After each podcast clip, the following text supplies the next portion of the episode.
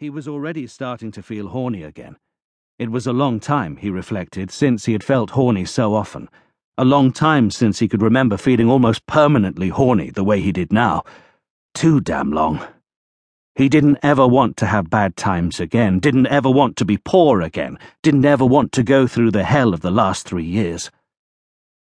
Amanda began to blow a sweet, warm hurricane into his ear. He saw a patrol car racing up the westbound carriageway, blue lights flashing, headlights on. A couple of minutes later, an ambulance, siren screaming, was tearing up the road.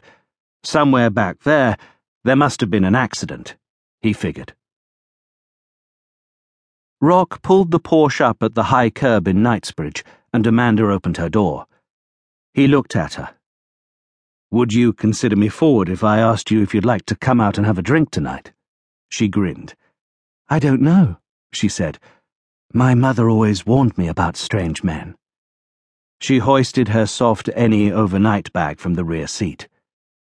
Maybe if I write and ask nicely? Maybe. She grinned again, blew him a kiss, shut the door, and stepped, with the careless abandon that only a very pretty girl can get away with, out into the thick lunchtime traffic. Rocq turned to watch her. She had already reached the safety of the traffic island in the middle of the road. She turned, saw he was still there, and smiled again.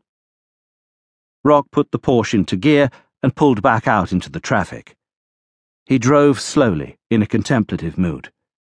He went around Hyde Park Corner, down Constitution Hill, the Mall, then along the embankment, heading towards the city.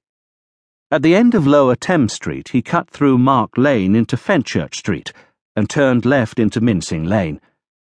For the first time in two years, there was an empty parking bay in the street. Not only that, it was slap outside the front entrance to number 88. Right now, he decided he really did not have a lot to grumble about. The man standing on guard outside the front door was wearing a uniform that would have made the full battle dress of a brigadier look like a boiler suit. It was a tribute to his physical strength that under the full weight of the several yards of braid, the tonnage of glistening brass buttons, the acreage of immaculately blancoed webbing, and the battery of medals, he was able to remain upright. Good afternoon, Sarge, said Rocq to retired Sergeant Major Horace Bantry, the security guard and live-in caretaker. Good afternoon, sir. Nice one today, sir, he said to Rocq. Then, as he always did with the knuckle of his index finger, he pushed his nostrils sideways and sniffed loudly. Smells like rain later, though, sir, he said. Let's hope it doesn't, said Rocq, walking swiftly past him. He had learned a long time ago the folly of engaging Sarge in a conversation about the weather. It had cost him an entire morning. He walked past the discreet sign in the shape of a gold ingot with the words Globalex Limited engraved on it in small block capitals, through the revolving door, and down the white marble corridor past the receptionist, Mrs. Deal, a smart woman in her early forties.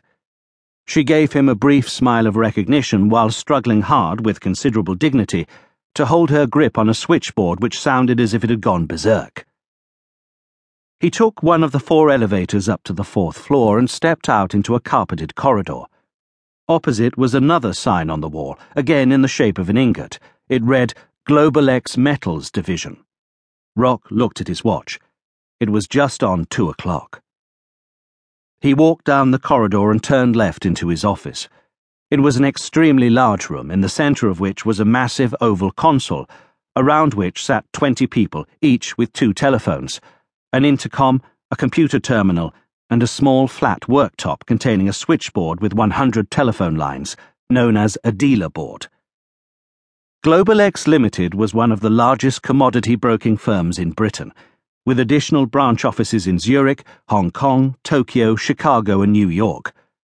The company dealt in all types of commodities, from foods such as soya bean, grain, barley, sugar, cocoa, coffee, and frozen pork bellies, to materials such as plywood, rubber, cotton, and wool, to minerals such as tin, copper, lead, zinc, and precious metals such as silver and gold. Commodities are basically just raw materials, and the world commodity markets began life simply as places where raw materials, in wholesale quantities,